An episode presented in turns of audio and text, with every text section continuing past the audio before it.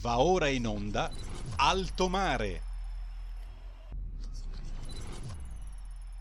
E per Alto Mare diamo subito la linea a Sara Garino. Grazie, grazie mille al nostro Federico, anche questa sera al timone della regia. Ben trovati per una nuova puntata di Alto Mare su Radio Libertà. Vi ricordo come di consueto le informazioni tecniche, potete seguirci sulla web tv www.radioliberta.net, troverete anche tutte le informazioni utili per poter sostenere la vostra nostra radio con le specifiche dei vari abbonamenti. Potete seguirci in DAB sui canali social di Radio Libertà YouTube e Facebook, nonché sul digitale terrestre, doppio canale 740 e 252. Ci sono poi i numeri che non sono cambiati, naturalmente i numeri per poter partecipare, se volete anche voi alla diretta. Federico, ricordiamoli insieme. Potete telefonarci allo 02 66 20 35 29 o se volete scriverci un WhatsApp 346 642 7756. Grazie, grazie Federico. Entriamo nell'agone della puntata. Questa sera torniamo a parlare di un tema molto sentito dal pubblico di Alto Mare e di Radio Libertà. Parliamo di agricoltura, della nostra agricoltura di eccellenza con una prospettiva inedita, cioè con un taglio geopolitico. Agricoltura e geopolitica il vasto campo degli scenari possibili. È davvero un piacere accogliere i nostri due ospiti di questa sera e con noi il senatore Gianmarco Centinaio, sottosegretario di Stato alle politiche agricole, alimentari e forestali. Sottosegretario, buonasera. Buonasera, buonasera a tutti voi. Grazie, grazie davvero per essere con noi in questi giorni che senz'altro sono particolarmente intensi e pregni di appuntamenti.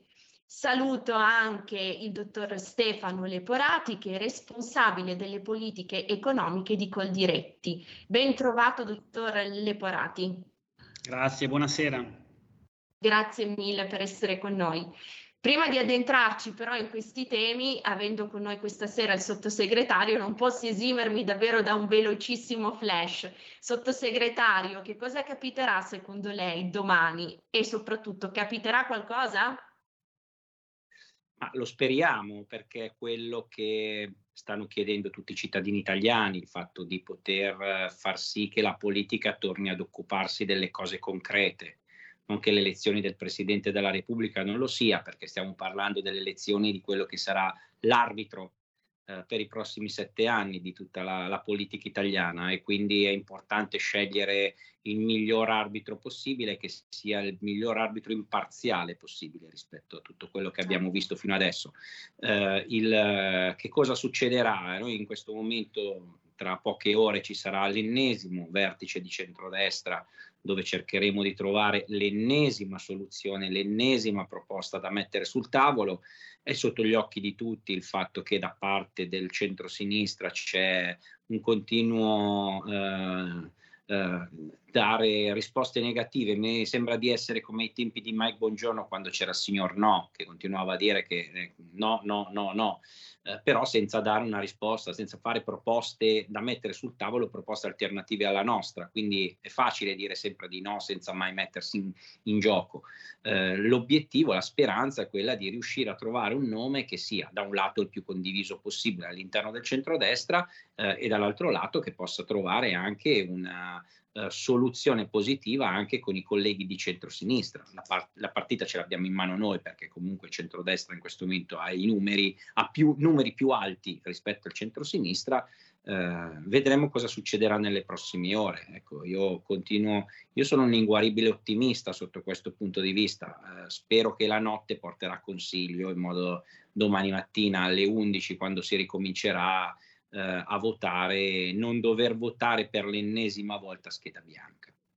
Assolutamente, grazie sottosegretario per questo veloce excursus sulla situazione quirinalizia che in questi giorni chiaramente sta tenendo banco. Veniamo ad agricoltura e geopolitica. Il tema più cogente di questi giorni naturalmente è la crisi in Ucraina, una crisi che eh, molti sono forse portati a pensare essere lontano in qualcosa che non ci riguarda da vicino, ma che in realtà ci riguarda e come per quanto concerne l'incremento del costo delle, del, del, gas e delle materie energetiche e di conseguenza anche sugli incrementi del costo delle materie prime agricole. Il Chicago Board of Trade, che è l'organismo di riferimento a livello globale per quanto concerne le quotazioni delle materie prime agricole, ha ravvisato per questi ultimi sette giorni per l'ultima settimana un incremento dei prezzi del 10%. La Coldiretti ha riscontrato, ravvisato come siano anche a rischio alcuni prodotti tipici della nostra italianità, la pasta, i pomodori, l'olio extravergine di oliva, proprio per questa recrudescenza nei costi di produzione. Lei quale immediato futuro prospetta sotto questo punto di vista e come si potrà intervenire? Ma grazie, prima di tutto io credo che questa riflessione oggi qui con Dottor voi... Lepati, sentiamo solo prima il sottosegretario se, se è, è, d'accordo, anche perché rimarrà con noi per il primo blocco. Partiamo da lei, eh, sottosegretario. Ah, ok. Uh, io sono, sono dell'idea che in questo momento dobbiamo mettere in campo tutte le forze eh, anche economiche necessarie per aiutare eh, i nostri mm. produttori. Oggi come oggi noi ci troviamo in una situazione critica, come avete detto giustamente voi, il costo delle materie prime sta schizzando a prezzi inauditi. Eh, il, è ovvio che eh, l'agricoltura è, eh, in quanto settore primario è quello che poi fa la produzione che deve, è destinata al consumatore finale e se tutti noi stiamo auspicando che non ci siano aumenti folli di prezzi, dobbiamo fare in modo però che eh, il settore primario sia messo nelle condizioni di poter eh, vivere e non sopravvivere. Già in condizioni normali noi siamo costretti, dico noi in quanto mondo agricolo, siamo costretti eh, a subire eh, tutta la parte diciamo di diciamo, la contrazione di prezzi legata per tenere il prezzo più basso possibile eh, e poi alla fine c'è tutta la parte relativa al trasporto, tutta la parte relativa alle aziende di trasformazione, tutta la parte relativa alla distribuzione che comunque è una filiera che deve guadagnare qualcosa e per poter portare a casa dei risultati, un minimo di guadagno, chi viene compresso poi alla fine molto spesso il settore agricolo. In questo caso noi ci troviamo già, per esempio, la distribuzione organizzata che sta già dicendo che non aumenterà i prezzi.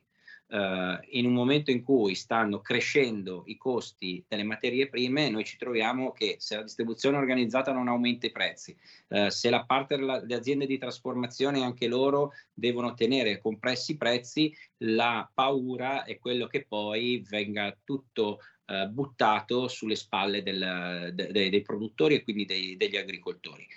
l'obiettivo, come dicevo, è quello di far sì stiamo vedendo anche l'intervento del, del, ministro Giorgetti per quanto riguarda il discorso del, eh, del, di, della parte energetica, eh, è quello di cercare di, di, calmierare i prezzi per quanto riguarda le materie prime. Eh, butto anche sul tavolo un ulteriore spunto di riflessione per un secondo, che è quello anche del fatto che le materie prime scarseggiano io questa mattina ero, eh, parlavo con un imbottigliatore, eh, il quale mi stava dicendo, per esempio, che lui non riesce ad avere i cartoni per, per i cartoni de, del vino, non riesce ad avere le bottiglie, ma non riesce neanche ad avere le capsule. E di conseguenza un ordine importante da parte di una nota catena della grande distribuzione, lui riuscirà a evaderla solo al 10%. Ha la materia prima eh, nei, nei magazzini, ma non ha tutte le eh, tutto il materiale, mettiamola così, per poter imbottigliare il vino. E quindi si trova con un doppio eh, costo, cioè quello del, di tenere il vino eh, nelle cisterne e quello di non poter avere, dare una risposta alla, al suo cliente che è particolarmente innervosito del fatto che non riuscirà poi a vendere tutto il vino che, eh, che, che, avevano concordato. Quindi stiamo avendo dei problemi immensi che stanno, si stanno rivolta, ributtando sulle spalle del mondo agricolo. Esatto, grazie sottosegretario. Dottor Leporati, una tempesta perfetta, quindi come l'ha definita Coldiretti, che a cascata travolge tutta la filiera e tutto l'indotto legato al settore primario. Sì, ha detto bene anche il eh, sottosegretario. Eh, se quel nostro produttore che non riesce a trovare anche gli imballaggi se riesce a trovarli eh, li paga il 70% in più e se li paga il 70% in più poi eh, il costo di produzione aumenta e qui probabilmente eh, parlando poi facciamo proviamo a fare anche un'analisi di questi costi di produzione è molto importante anche la legge contro le pratiche sleali eh, che deve essere applicata in Italia e che prevede proprio un, di eh, far sì che gli agricoltori eh, si veda remunerato il giusto prezzo e perciò vengano riconosciuti i costi di produzione e all'interno dei costi di produzione ci sono proprio anche tutti gli aumenti che stanno subendo. Noi abbiamo eh, calcolato anche partendo in questo caso dal grano duro che ogni agricoltore pagherà 400 euro in più ad ettaro eh, come costo di produzione, un 30% in più. Perché? Perché sono aumentate le sementi del 35%, è aumentato il carburante il, del 50%. Vedete, eh, questa discussione è molto interessante perché eh, molti cercheremo anche oggi di esaminare quelli che sono eh, degli eventi globali, ma che hanno degli effetti locali, hanno effetti alla pompa di benzina. Il nostro consumatore eh, eh pagherà 18-20 euro in più per ogni eh, pieno di benzina. Il nostro agricoltore sta pagando il 50% in più del prezzo del gasolio. E anche tutte le tensioni eh, che ci sono in, in, in Russia con l'Ucraina, oltre eh, che sul prezzo del grano, che poi cercheremo anche di esaminare, vanno a incidere anche per esempio sulla produzione dei concimi. Eh, il, il, concime, il principale concime usato dagli agricoltori, l'urea, che ha avuto un passaggio da 350 euro a tonnellata a 850 euro a tonnellata, un aumento del 143%, ma anche tutti gli altri, altri concimi fosfatici. Questi aumenti saranno anche delle, per quanto riguarda i fitosanitari, perciò la, eh, la filiera comunque del, del grano eh, soffre, eh, sta soffrendo anche la, quella del, del, del, sistema olivicolo con un aumento del 12% dei costi di produzione che riguardano anche il, il vetro, sta aumentando il costo eh, per l'acquisto del vetro così come quello del, del pomodoro. Però credo eh, che sia anche interessante capire con voi oggi eh, da dove arriva tutto questo. Eh, arriva, non è un evento che è nato ieri, è nato negli ultimi mesi, ma dobbiamo rifarci già al 2014. Le prime sanzioni eh, come, eh, che ha messo eh, a fronte anche delle sanzioni che ha messo l'Unione Europea nei confronti della Russia e contro e dall'altra parte la Russia ha messo anche un embargo eh, sui prodotti europei, in particolare dell'agroalimentare. Dal 2014, dall'agosto, eh, sono banditi tutti i prodotti dell'agroalimentare italiano, dalla frutta, alla verdura, alla carne, al pesce. Questo ha portato un danno eh, diretto ai nostri produttori perché eh, sì, abbiamo stimato in un miliardo e mezzo la, perdi- la perdita per i nostri produttori, ma anche dall'altra parte un danno indiretto, anche eh, perché si, si, è diffuso sempre di più in questi paesi, da, già dal 2014 in più, sempre di più le imitazioni, quelle imitazioni del parmigiano reggiano, il, nostro, il, il famoso parmesan, ma anche tutti per quanto riguarda tutti i salumi, tutti i prodotti vengono, che vengono prodotti direttamente in Russia oppure in, in alcuni paesi eh, dove questa eh, che sono anche che fanno da ponte, che magari possono essere dei paesi limitrofi oppure persino altri paesi molto distanti come il Brasile o l'Argentina che invece non hanno queste sanzioni e perciò ne approfittano per, per esportare questi prodotti. E tutto questo eh, l'Italia ha una bilancia commerciale negativa eh, per 6,3 miliardi. Eh, tutto questo poi arriviamo, come lei giustamente ha detto, ai giorni nostri, ehm, perciò non ci svegliamo oggi, ma eh, oggi ci svegliamo con una, una, borsa, come lei ha detto, del 10% in più del, del prezzo del, del grano eh, internazionale, eh, perché? perché ci sono queste tensioni tra Russia e Ucraina. E sappiamo, certo. sempre, e sappiamo che eh, le tensioni sul grano eh, si possono poi riportare a tanti altri settori. Ecco, dottor Leporati, fermiamoci un attimo qui su questo tema della contraffazione, anche dell'Italian sounding che ha portato lei in discussione. Vorrei sentire il sottosegretario Centinaio per capire, guardando dall'altra sponda dell'Atlantico, che cosa ne sia stato, a che punto sia il famoso trattato CETA fra Unione Europea e Canada, di cui eh, fino a qualche tempo fa si, si parlava in maniera, come dire, decisamente più, più marcata e più frequente. Può essere, sottosegretario, anche a fronte della situazione che stiamo vivendo in Europa con la crisi ucraina, un modo concreto, sensato, che va naturalmente regolamentato e rispetto al quale deve essere garantita una formula sacrosanta come quella della reciprocità per tutelare davvero i prodotti del nostro made in Italy? Ma eh, il, l'accordo commerciale Italia, cioè Europa-Canada è una, eh, era all'ordine del giorno del dibattito politico e anche parlamentare nel biennio 2018-2019, guardate, era il periodo in cui stavo facendo, eh, avevo il ruolo di ministro e non vi nego che tutte le volte che arrivavo in aula e si doveva parlare, si doveva trattare qualche cosa, c'era il collega di turno che alzava la mano e mi diceva sì, però c'è il, l'accordo col, col, Canada che viene considerato negativo per il nostro, il nostro Made in Italy. Uh, a oggi, se noi dobbiamo fare un'analisi, uh, alcune criticità ci sono, che sono criticità importanti, perché comunque non viene tutelato tutto il Made in Italy, ma vengono tutelate solamente alcune referenze, alcune uh, eccellenze del nostro Made in Italy. Dobbiamo però fare evidenziare il fatto che quelle che in questo momento sono, hanno avuto l'ok da, da, dall'accordo CETA stanno avendo dei risultati importanti stanno avendo dei riconoscimenti importanti e stanno facendo delle esportazioni a doppia cifra. Io mi sono confrontato con, con molti di questi consorsi eh, e con molti di questi produttori che esportano in Canada ed effettivamente i dati sono incoraggianti proprio per questo motivo io continuo a dire che eh, l'obiettivo che dovrebbe avere l'Italia e che dovrebbe avere soprattutto l'Europa è quello di ampliare maggiormente il paniere di prodotti che eh, potrebbero, avere, potrebbero beneficiare di questo, di questo accordo eh, in questo momento. Eh, il, Diciamo che purtroppo però, come tutte le cose che accadono e che ci sono nel nostro paese, si va a cicli, no? si va a flussi. C'è il flusso in cui si, il momento in cui si parla solo di, di, solo di quello e il momento in cui se ne parli sei demodé o, sembra che tiri fuori un argomento che no, non interessa a nessuno, interessa a tanti produttori che vedono il Canada come un'opportunità, eh, un mercato dove si può esportare e dove si potrebbe veramente fare tanto business.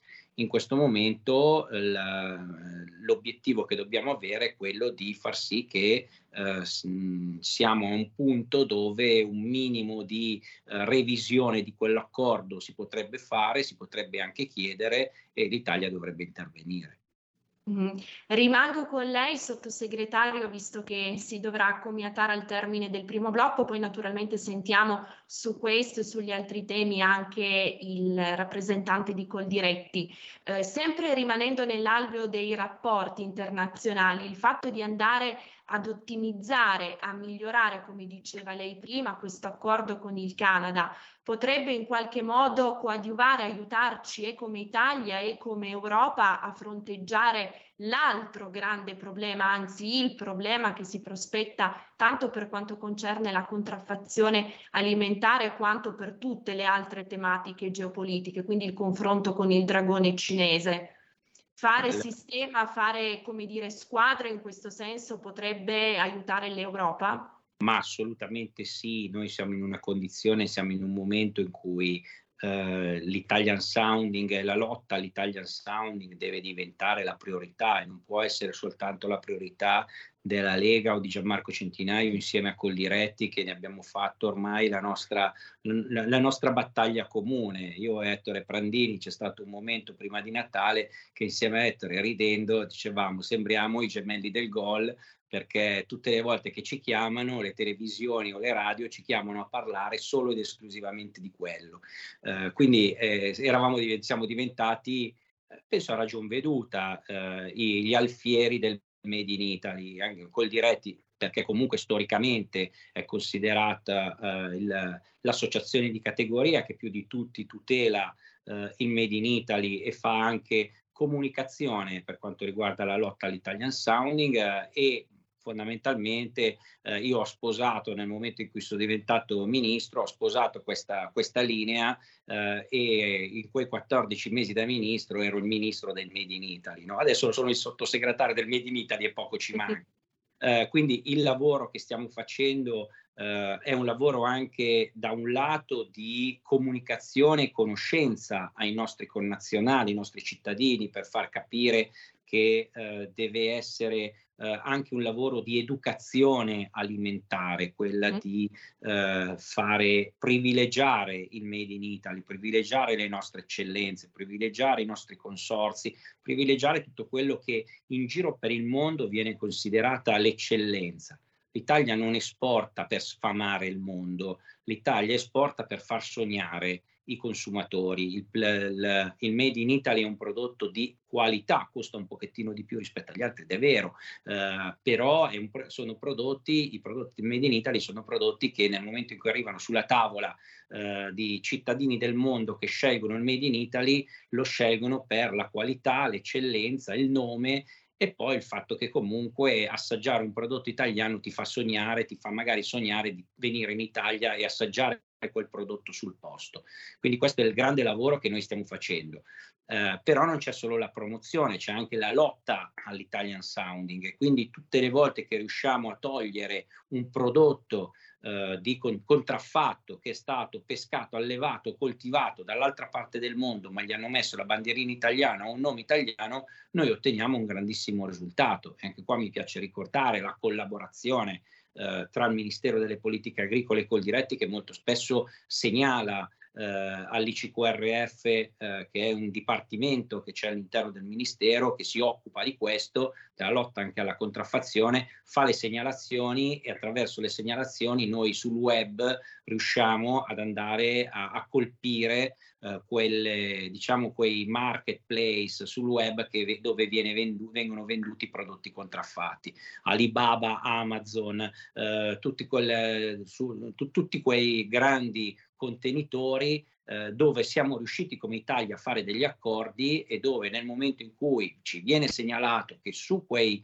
eh, macro mercati ci sono dei prodotti contraffatti, noi andiamo e li blocchiamo e li facciamo togliere. Quindi se si riuscisse anche a fare degli accordi internazionali, come già stato fatto con alcuni paesi, di lotta all'Italian sounding, vorrebbe dire togliere il prodotto contraffatto e permettere ai nostri produttori di affrontare il mercato in modo più sereno non dico che non lo si può fare in questo momento, ma nel momento in cui il parmesan è presente in Cina, è difficile per noi riuscire ad entrare con un prodotto a un prezzo più alto. Nel momento in cui, io guardate, io sono andato in Brasile eh, e in Brasile eh, ho visto delle cose per quanto riguarda l'Italian Sounding disumane, eh, che si potrebbero si potrebbe veramente fare una lotta senza quartiere ma nel momento in cui il Brasile mette delle tasse all'ingresso pazzesche sui nostri vini, per esempio, e, e vai in Brasile e, ci, e nella stessa vigna, visto coi miei occhi, viene prodotto il prosecco e lo champagne,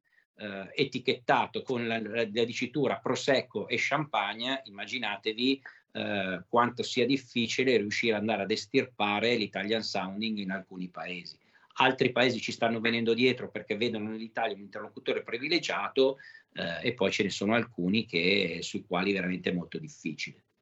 Assolutamente, grazie, grazie infinite sottosegretario. Dottor Leporati, abbiamo ancora due minuti prima del termine del primo blocco, vorrei sentirla su questi temi che ha sollevato il sottosegretario brevemente, poi con lei continuiamo nel corso del prosieguo della puntata. Sì, eh, grazie al sottosegretario anche per tutta l'attività che ha fatto e quella che sta facendo anche a tutela degli, degli, agricoltori, dei produttori degli allevatori. Il tema del CETA è un tema, diciamo così, complesso. Noi fin dall'inizio, diciamo così, abbiamo preso una posizione chiara rispetto anche a un accordo eh, che costituisce comunque un precedente rispetto anche a tutti gli accordi internazionali.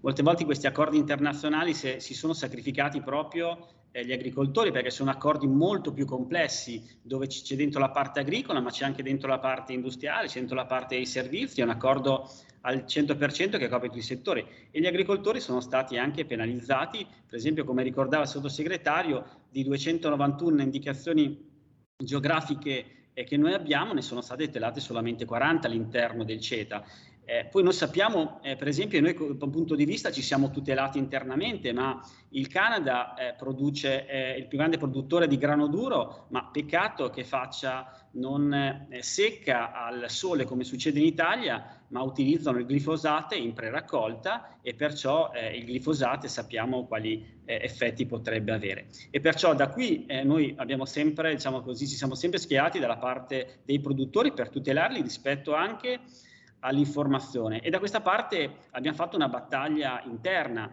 perché l'introduzione dell'obbligo in etichetta dell'origine del grano duro per la pasta è una forma di tutela degli interessi dei produttori italiani per far sì, per far conoscere al cittadino che va al supermercato che quella pasta è fatta con un grano duro italiano che non usa il glifosato in preraccolta, che è fatto in Italia, che ha dato lavoro agli italiani, che utilizza perciò eh, tutto il saper fare. E questo poi anche eh, ci ha premiato perché in questi ultimi anni noi assistevamo anche a, al fatto che si dicevano eh, molti pastai eh, raccontavano che non si poteva fare una pasta, italia- una pasta senza utilizzare il grano stiano. Non è vero, si fanno delle ottime paste ormai italiane, c'è un boom, il più 29% delle paste italiane e grazie proprio al fatto che noi abbiamo questo contatto eh, diretto anche eh, con i cittadini, li sappiamo raccontare quelli che sono anche, eh, diciamo così, gli elementi caratteristici del prodotto italiano.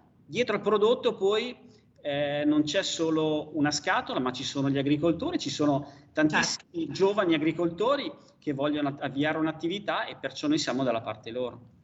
Grazie, grazie infinite dottor Leporati, la ritroveremo nel secondo blocco di Alto Mare, grazie davvero al sottosegretario Gianmarco Centinaio per essere stato Poi. con noi e l'aspettiamo per una prossima puntata e buon lavoro naturalmente. Grazie mille, grazie. buon lavoro. Grazie, sottosegretario, a presto. Tutte le domeniche, dalle ore 15, la più bella musica di sempre, in compagnia di Gabriella Monti. Mi ritorni in mente, tutte le domeniche, dalle ore 15. Così mi distraggo un po'. La tua radio.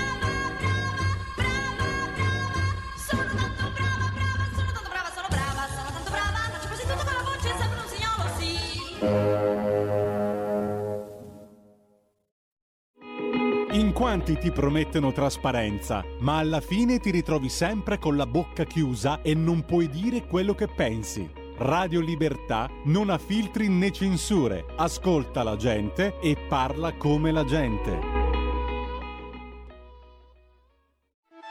Stai ascoltando Radio Libertà, la tua voce libera senza filtri né censure, la tua radio.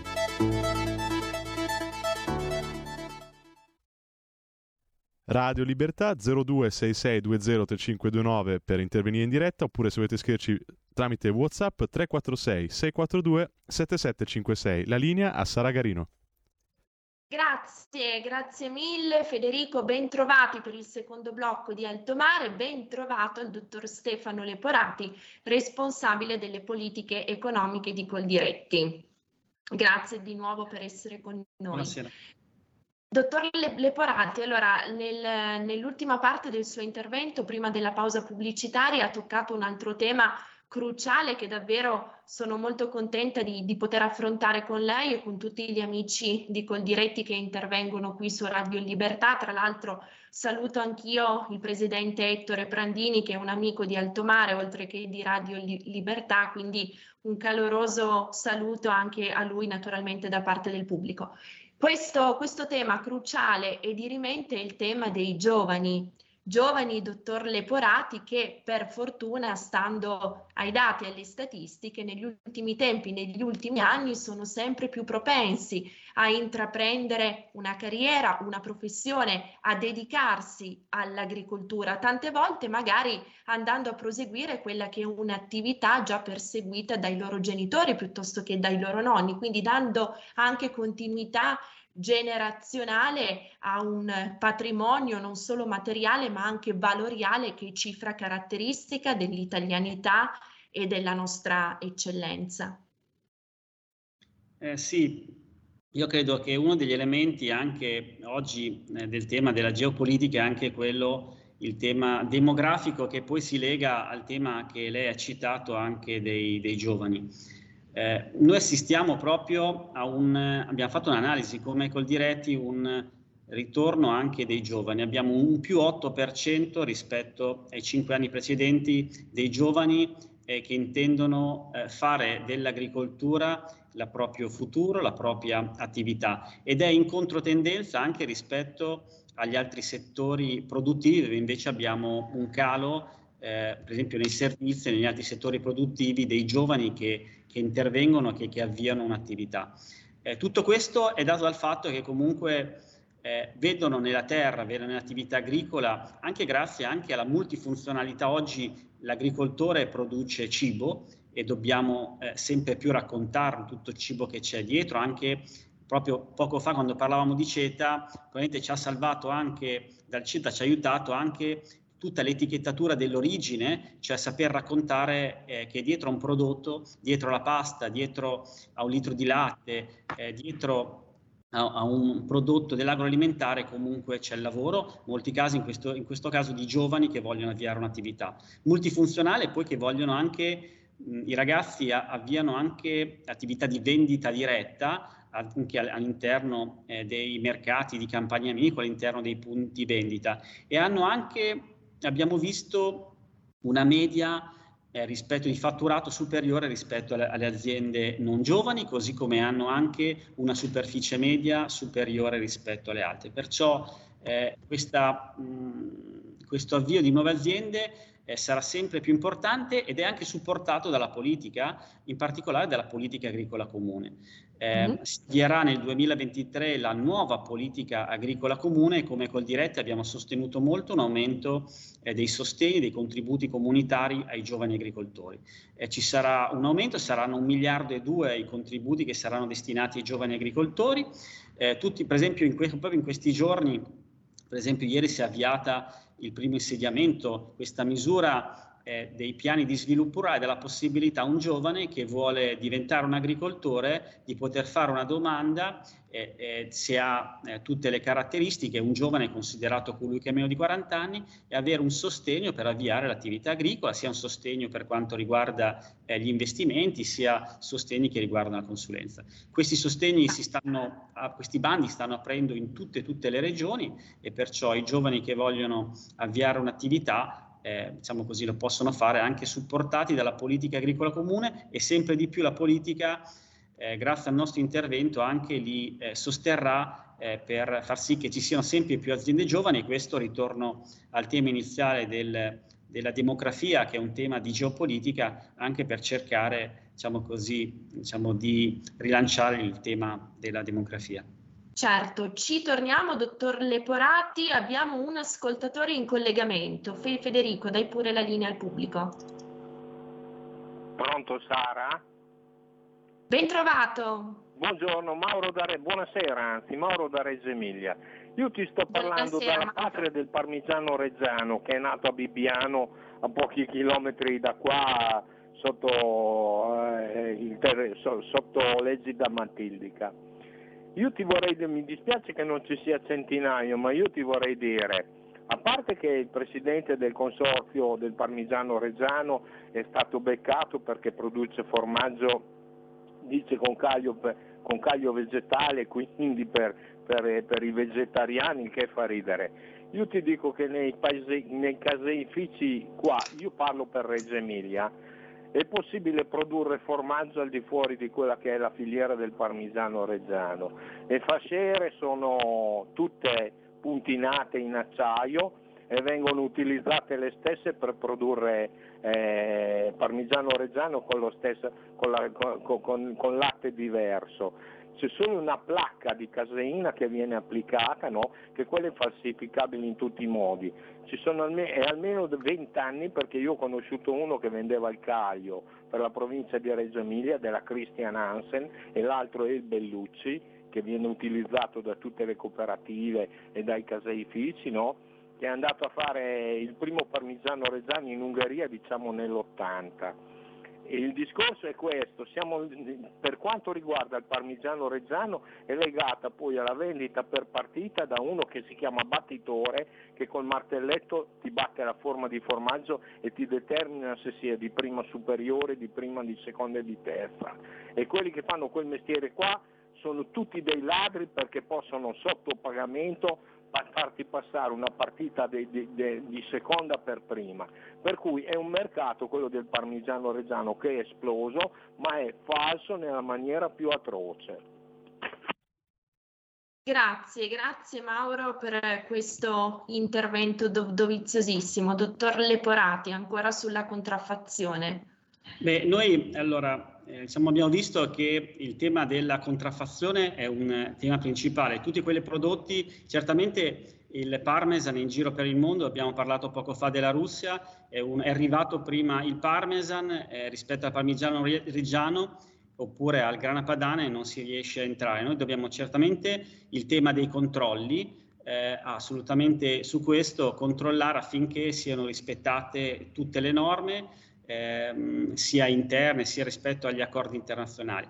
Rispetto invece anche al presidente del parmigiano reggiano comunque è stato dimostrato che era un prodotto che nulla aveva a che fare con un prodotto similare perché era un prodotto diciamo così non considerato similare al parmigiano reggiano e perciò nulla aveva a che fare col parmigiano reggiano.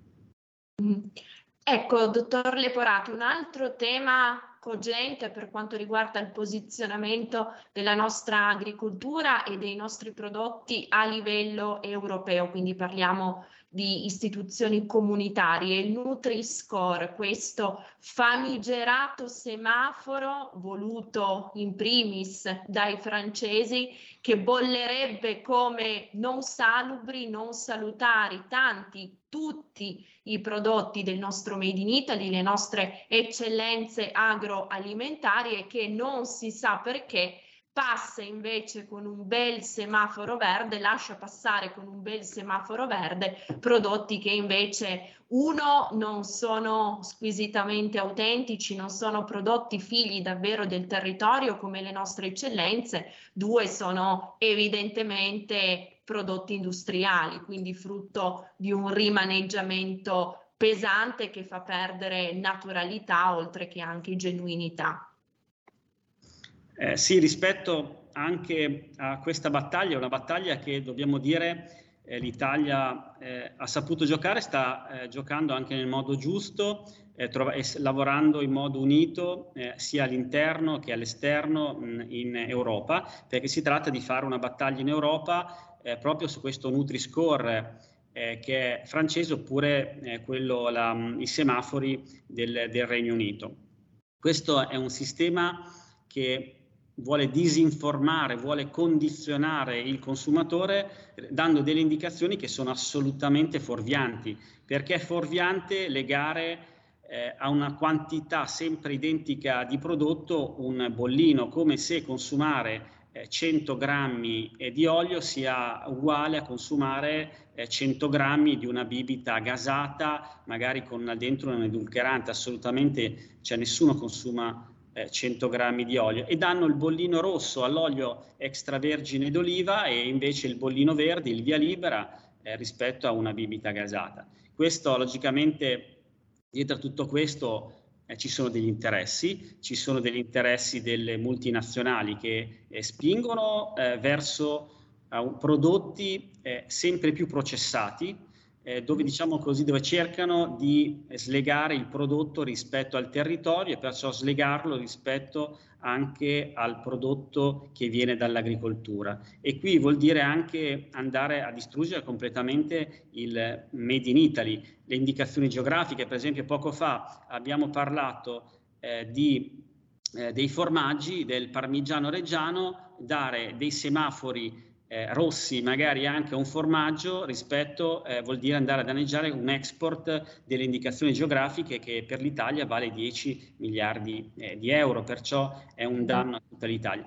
Però l'Italia ha saputo, come detto, ha saputo anche fare le giuste alleanze perché nonostante il Nutri-Score sia eh, nato anche eh, in Francia, anche i produttori francesi di formaggio proprio stanno, si stanno mobilitando, eh, si stanno mobilitando gli stessi produttori di olio d'oliva in, in Spagna e perciò si sta cercando comunque e sta trovando una, una base coesa per porre fine e dare una regolamentazione più coerente rispetto a questo tema dei consumi, dove si deve informare ma non si deve condizionare rispetto a, a, a degli interessi di queste multinazionali. Guardate che il passo poi eh, da portare a sistemi di questo tipo, ad arrivare a cibi sintetici, e quando è veramente breve, noi già, abbiamo già avviato una battaglia come col diretti contro la carne sintetica. Sì perché c'è questo tentativo di far credere, cioè di slegare, poi già chiamare carne ciò che invece assolutamente non è, ciò che per far passare, per spostare, perciò slegarlo rispetto agli allevamenti italiani, facendoci credere che è più sostenibile, ma ciò eh, non, non è vero perché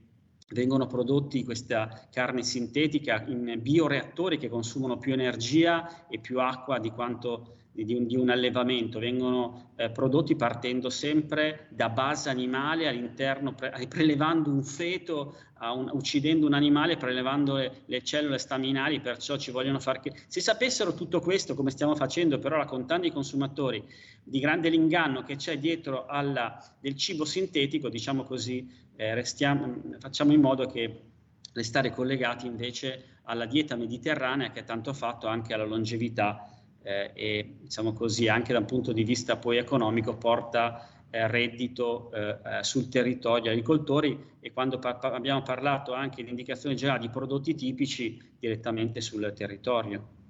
Certo, assolutamente. Ne avevamo parlato durante una precedente puntata di alto mare di questo discorso sempre legato alla carne sintetica, naturalmente con Coldiretti ne era uscita un'esternazione, se come diceva il filosofo Feuerbach l'uomo è ciò che mangia, è innegabile che gli italiani vogliano continuare a mangiare i loro prodotti, le loro carni, i frutti dei loro territori, che sono un'eccellenza riconosciuta a livello internazionale. Eh, dottor Leporati, lei ha eh, menzionato un altro vocabolo assolutamente significativo, quello di sostenibilità. Ecco, molto spesso questa comunicazione fuorviante che eh, più o meno consapevolmente, ma mi sentirei di dire in tanti casi consapevolmente non fa informazione ma fa disinformazione, slega sempre il discorso della sostenibilità da quello dell'autenticità, come se davvero si potesse essere sostenibili pur essendo sintetici, falsi, fake. Lei prima ci ha spiegato in maniera assolutamente chiara come i costi di produzione di questa carne sintetica che io neanche chiamerei carne, no? di questo surrogato, in realtà siano ben più consistenti rispetto a quello che ci vogliono far credere e rispetto invece a criteri, come dire, di allevamento e di produzione standard, vorrei quasi dire naturali, no? fisiologici. Ecco, perché si crea questo forte misunderstanding fra sostenibilità e autenticità. È un altro portato del politicamente corretto che si scrive così, si legge così, ma in realtà dovrebbe leggersi politicamente corrotto che ci allontana sempre di più da quello che è poi la realtà no, quotidiana, dallo stare con i piedi per terra, che è un po' il messaggio che ha lanciato lei prima. Ma eh, guardate che eh, tutta, questa, eh, tutta eh, questa informazione che vuole essere portata occorre guardare chi ne trae vantaggio da tutto ciò eh, mm. per cercare e probabilmente chi trae vantaggio da tutto ciò eh, è anche colui che mette in, mette in moto anche tutte campagne eh, di eh, comunicazione eh, per far sì invece attraverso attività di marketing questi soggetti eh, sono veramente tutte le grandi multinazionali che hanno capacità anche eh, di spendere all'interno della comunicazione grandissime cifre e condizionare come eh, vogliono fare attraverso questo Nutri-Score, lo vogliono fare anche facendo, slegando l'autenticità, pa- passando attraverso del finto sostenibile. E ciò invece noi dobbiamo eh, cercare di, contro, di fare una, un'informazione eh, portando invece eh, la, la, giusta e corretta informazione perché l'interesse delle grandi multinazionali probabilmente è quella sempre di guadagnare di più, di, di, di avere l'EBITDA sempre più alto e non guardano certo l'interesse del lavoro che c'è sul territorio, del, dell'attività che fanno gli agricoltori, ma vorrebbero concentrare tutta l'attività del cibo, produrla tutto il cibo in una fabbrica eh, magari laddove dalla, delocalizzando probabilmente dall'altra parte del mondo, magari dove il costo dell'energia è più basso, dove il costo del lavoro è più basso e perciò eh, diciamo, attraverso questa eh, finta sostenibilità che come vi stiamo raccontando è assolutamente una finta sostenibilità. Da questo punto di vista è interessante anche eh, il lavoro che sta facendo la Commissione europea perché noi stiamo chiedendo sempre come col diretti che tutti i prodotti che vengono importati devono avere le stesse caratteristiche, devono rispettare eh, tutte le norme che rispettano i nostri agricoltori tutte le norme in tema di benessere degli animali, eh, in tema di tutela del lavoro, in tema diciamo così, del rispetto ambientale e perciò quelle che vengono dette delle, quelle delle norme specchio. La Commissione europea sta lavorando anche per far sì, per esempio, eh, di un aggiustamento del carbonio. Logicamente un prodotto che viene fatto in un altro paese dove il tema dell'energia, magari un'energia eh, prodotta con, ancora col carbone, mentre noi utilizziamo energia pulita che viene dal fotovoltaico, che viene dal gas e che perciò può avere un costo superiore, diciamo così, deve avere comunque, deve essere indicato e devono avere degli aggiustamenti anche attraverso degli aggiustamenti economici alle frontiere per far sì che ci sia eh, una giusta concorrenza tra prodotti che vengono fatti in modo assolutamente differente.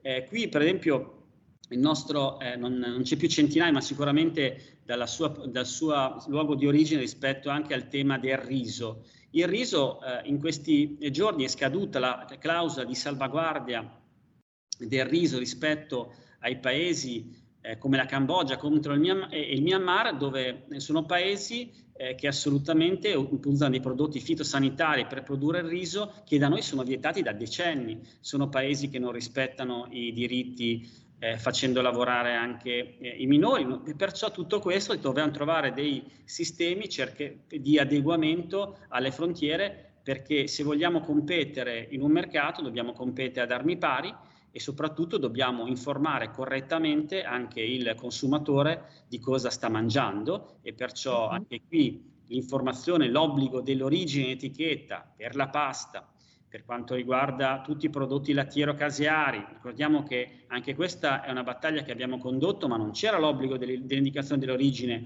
per quanto riguarda i lattiero-caseari, per quanto riguarda il riso, per quanto riguarda i, i derivati. Noi vorremmo che tutti, tutti i prodotti potessero avere questa indicazione dell'origine per, per tutelare il lavoro degli agricoltori. Certo, certo, assolutamente chiaro tema, tema davvero dirimente e cruciale. Eh, ha fatto benissimo a sottolineare di nuovo questo tema delle clausole specchio, della reciprocità, che è un po' quello che ha improntato l'intervento di prima sul CETA. Fondamentale fare in modo che siano, diciamo, normalizzate le, le, condizioni al contorno in modo da poter competere ad armi pari, altrimenti, come diceva lei prima, se la bilancia pende in maniera decisa da una parte perché un altro paese, la Cambogia, il Myanmar, ha citato per quanto concerne il riso, ma anche e soprattutto la Cina, fa lavorare i bambini, non rispetta i diritti umani usa comunque, o meglio, si, si avvale, anche se il termine corretto sarebbe sfrutta, manodopera appunto a bassissimo costo, è evidente che non ci possa essere una reale competizione perché eh, i punti di partenza e i presupposti sono assolutamente divergenti. Eh, dottor Leporati, abbiamo ancora tre minuti prima del termine, un flash sul piano nazionale di ripresa e resilienza. Di questi 6 miliardi che dovranno essere destinati al settore agricolo, eh, col diretti che cosa ritiene, come dire, si debba mettere in campo, nel vero senso della parola in primis, per fare in modo che queste risorse davvero siano spese nel migliore nel migliore dei modi possibili e soprattutto in modo efficace, efficiente e produttivo. Sì, allora prima di tutto partiamo anche dal, da quello che abbiamo parlato oggi del tema delle energie. eh, abbiamo visto il caro anche del, del, gas che ha portato un po' eh, tutti i prezzi dai, ai concimi a aumentare. E qui abbiamo la possibilità dei, mh, mm, di mettere i pannelli fotovoltaici eh, su tutte le stalle, su tutte le strutture produttive degli agricoltori per, produ- per produrre delle energie rinnovabili proprio partendo dal, dagli impianti, dai fabbricati degli agricoltori. Questa eh, diciamo, è una delle misure, il parco agrisolare che sarà avviato veramente a breve, che darà la possibilità, poi parliamo dei giovani, di avere un contributo fino al 90% dell'investimento e, mh, per un importo che supera il miliardo di euro. Perciò questa sulle energie rinnovabili, un altro intervento che riguarderà eh, i contratti di filiera, un miliardo e due eh, per fare dei contratti e degli investimenti da parte degli agricoltori insieme all'industria per far sì che ci sia una equa remunerazione del prodotto. Ci sarà un rilancio anche per quanto riguarda gli impianti a biogas, anche qui per andare a produrre biogas, immetterlo nella rete e arrivare perciò a una produzione importante per l'Italia. Ci saranno degli eh, investimenti per quanto riguarda anche tutta la parte della logistica eh, per andare a diminuire anche quello che è il costo eh, di trasporto che incide per il 30% sui prodotti agricoli che poi arrivano diciamo, direttamente al consumatore, perciò degli investimenti importanti, eh, così come abbiamo iniziato parlando anche eh, dei giovani, anche qui eh, tutti questi interventi che farà il Piano Nazionale di Ripresa e Resilienza vedranno un aumento dell'intensità d'aiuto per i giovani mediamente del 20%, proprio per, per dare nuove opportunità ai giovani di, di, entrare nel settore agricolo e cercare anche quel ricambio generazionale del settore che tanto ha bisogno l'Italia. Assolutamente, grazie, grazie infinite, dottor Leporati. In chiusura voglio ricordare ancora un amico di alto mare che purtroppo ci ha lasciato, il professor Francesco Forte, con cui eh, pochi mesi fa, a ottobre, avevamo proprio realizzato una puntata di, di alto mare dedicata ai temi della, dell'agricoltura. C'era anche appunto col diretti sottolineando quanto questa sia in valore assoluto importante e quanto davvero anche il tema agricolo imperniasse il pensiero e le opere di un grande statista, tra l'altro presidente anche della Repubblica, secondo presidente della Repubblica Luigi Einaudi. Quindi di nuovo ancora un pensiero al professor Francesco Forte. Grazie dottor Stefano Leporati per essere stato con noi questa sera, è, sempre un piacere ospitare gli amici di Coldiretti. Torneremo a parlare di questi temi nelle prossime puntate di Alto Mare. Ringrazio naturalmente il nostro Federico al timone della regia, ringrazio tutti voi che ci avete seguito. Non cambiate frequenza anche se siamo in DAB perché i programmi di Radio Libertà continuano. Noi ci vediamo alla prossima puntata di Alto Mare. Come dico sempre in chiusura, siate i vostri sogni. Grazie, buona serata. Avete ascoltato Alto Mare